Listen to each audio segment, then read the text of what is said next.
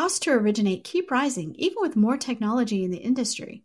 The problem is the core platform. A new LOS can re-architect the process around data, not humans moving paper files. Vesta has built this LOS, and you can learn more at Vesta.com.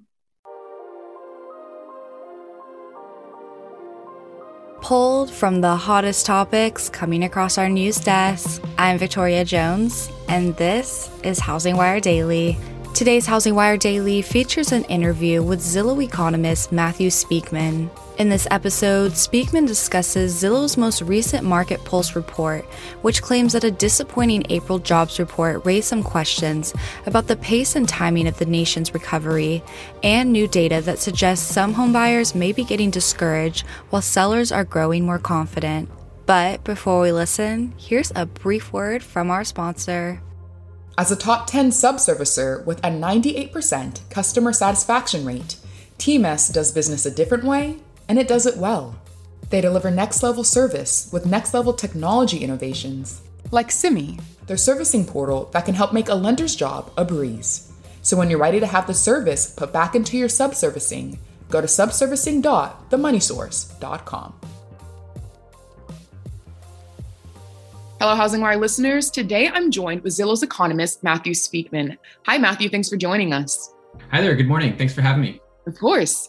Listeners, today, Matthew will be speaking to us about Zillow's most recent Market Pulse report, which claims that a disappointing April jobs report raised some questions about the pace and timing of the nation's recovery, and new data that suggests some homebuyers may be getting discouraged while sellers are growing more confident. Matthew, during the month of April, 266,000 jobs were added in the jobs market.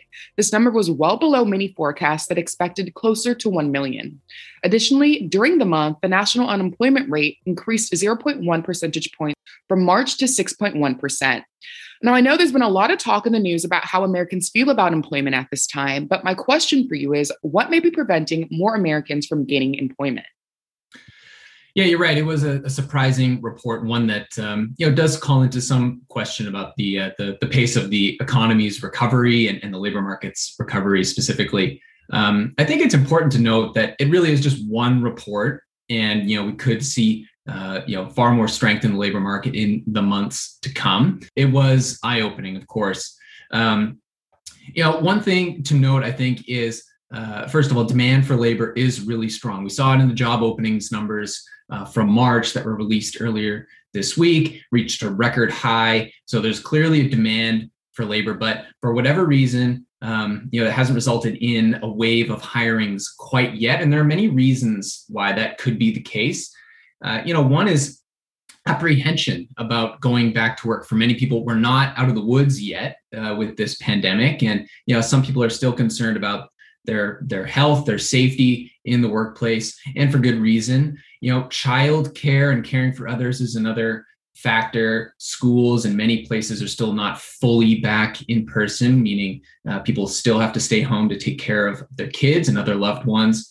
There might also be a skills gap as a result of this pandemic, where people are kind of reevaluating maybe what they want to do professionally, following the pandemic. And also employers have maybe changed what's required in some of these roles. So, and there are other factors at play too. So I think it's a combination of things that's maybe contributed to this limited improvement, at least relatively limited improvement in the labor market in April. But I'm confident that we'll see stronger improvements in the months to come. Those are all great reasons. The pandemic has transformed the job market tremendously. Well, as you know, the job market has a direct correlation on the nation's economic health, and experts are saying due to the lack of significant job gains in the market, mortgage rates took a dive. In fact, last week, they hit their lowest levels since mid-February, and the Mortgage Bankers Association indicates they slid even further this week to 2.94%. Do you think that rates are expected to continue sliding? And if so, how long can this decline continue? Yeah, you're right. So, mortgage rates are still historically low. We actually did see them come back upward in the last couple of days. It's really every day there's, a new move in mortgage rates, it seems, as the economy kind of jockeys to figure out where we're headed here in the medium term. In particular, it was the inflation reading, the consumer price index that was released on Monday. Prices rose 4.2% year over year. highest annual pace since 2008, and more importantly, was stronger growth than most were expecting. That's in part, of course, to base effects from this time last year when prices really took a dive at the early stages of the pandemic. But that's still stronger price growth that than many were expecting. And it did introduce some questions about kind of how the central bank, the Fed, is going to handle monetary policy, how long they can keep these loose monetary conditions that, when tightened, ultimately put more pressure on mortgage rates. So it's always difficult to forecast the path forward for mortgage rates. It's always uncertain, particularly right now when there's a lot still up in the air. They could head back downward in the coming weeks if key economic reports or pandemic-related developments take a turn for the worse. But it does seem like for now, particularly because of this inflation report that came out earlier this week, the pressure has actually moved back to the upside for mortgage rates. So my prediction is that they'll gradually head back upward here in the next couple of weeks. But rates should continue to stay historically low for the near future. All right. I know the market is really eager to see how those play out. And as we talk about low mortgage rates, we have to discuss home buyer demand. Record low rates this and last year have spurred a significant uptick in home purchases, leading to what many now believe is a seller's market. As demand peaks and supply dwindles, many now claim the housing market is experiencing a worsening affordable housing crisis.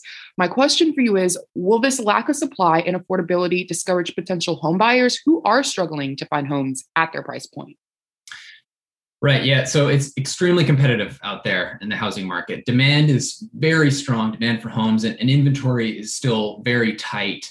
We're seeing homes sell very, very quickly, like in record time, which really isn't allowing the stock of inventory, let's say, to accumulate. And while sellers are still, they are growing more confident. We're seeing that in some of these reports. I cited them in my report last week. And more homes are entering the market. We haven't yet seen really the influx of homes that would maybe perhaps sort of expect when prices are rising so quickly. So yes, as a result of that, it does introduce some affordability constraints for many buyers, people who are sort of right at the margin, saved up and are looking to enter the market, perhaps for the first time. And see these rising prices and are ultimately, unable to pull the trigger.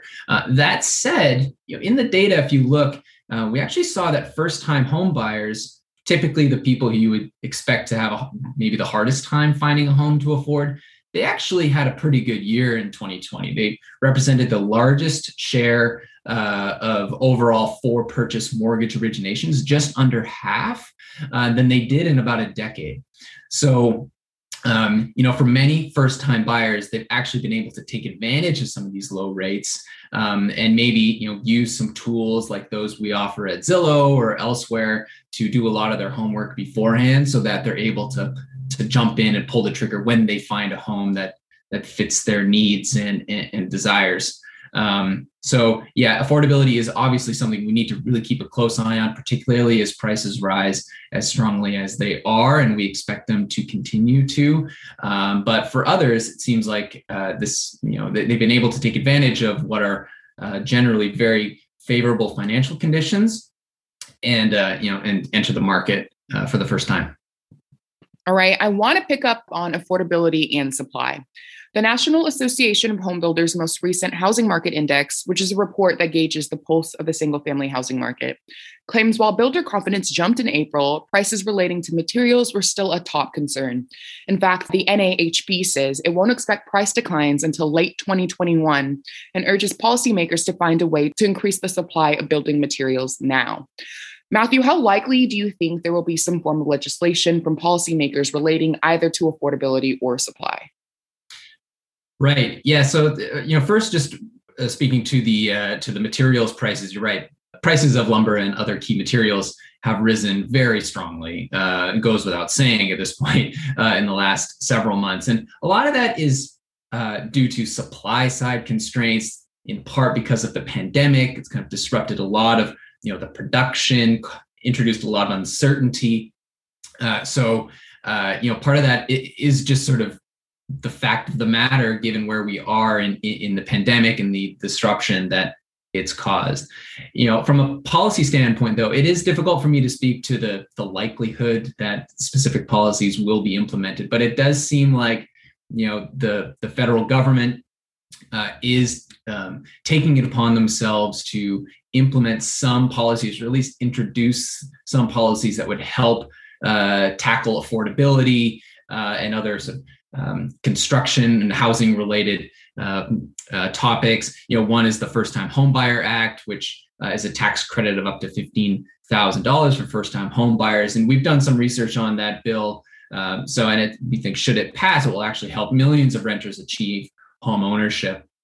There's also talk about offering federal money to cities that ease their zoning rules as part of the infrastructure plan. That would sort of cut overall housing costs. And then there's this actually new policy or new initiative from the Federal Housing Finance Agency, the FHFA, which aims to help less creditworthy and low-income existing homeowners refinance. That would aid in their affordability on a monthly basis, help ease their monthly payments. So it's clear that the government is looking to implement and introduce new policies that help tackle affordability, as I mentioned before, and it's top of mind. We'll see how that plays out in the coming months and years. All right. Thank you for answering that. And I want to end this interview with some forecasting. What kind of housing market do you think the housing industry is facing in 2021 as Q2 approaches a close? Yeah, so we're actually just finalizing our most recent forecast update of both home sales and prices. And, high level, we expect these competitive, the competitive state of the market to remain in place for the months to come. Put simply, demand for homes is still really strong. We see a lot of people growing, aging into home ownership age, people reevaluating what they need from their home, where they want to live, which we're calling the great reshuffling here at Zillow. A lot of these organic sources of demand teamed with, inventory conditions that are still quite tight, even as things improve, and we believe more sellers will come on the market. Those combine to what we expect to be really strong price appreciation in the coming year. We expect double-digit home price appreciation on an annual basis through this time next year. We do think that these rising prices might make it difficult, as we mentioned before, for some to afford a new home and to achieve home ownership. Broadly, these demographic factors, the fact that mortgage rates are still very low, and more generally sort of an improving economy and more certainty that comes from that will support sales volume in the coming months and year. And we expect a double-digit percentage increase in home sales in 2021 compared to 2020. Right. Well, there's a lot in the market that we're looking forward to, and I can't wait to see that report itself too. Yeah. Well, we'll keep an eye on it and be sure to let you know. So thanks very much for having me. I appreciate it. Thank you so much. Listeners, join us back here on Monday for next week's Monday Morning Cup of Coffee. Thank you again, Matthew. Thanks very much. Now more than ever, the housing industry is looking to its leaders for answers. That's why each week, the Housing News Podcast invites a new mortgage, fintech, or real estate executive to the show to provide its listeners with more perspective on the announcements and news stories crossing HousingWire's news desk. Hosted by Sarah Wheeler and produced by Alcynna Lloyd, the Housing News Podcast is now available on iTunes, Spotify, Apple, Google Podcasts, and more. That's a wrap for today's episode of Housing Wire Daily. Remember to subscribe, rate, and review on Apple Podcasts, and join us again tomorrow.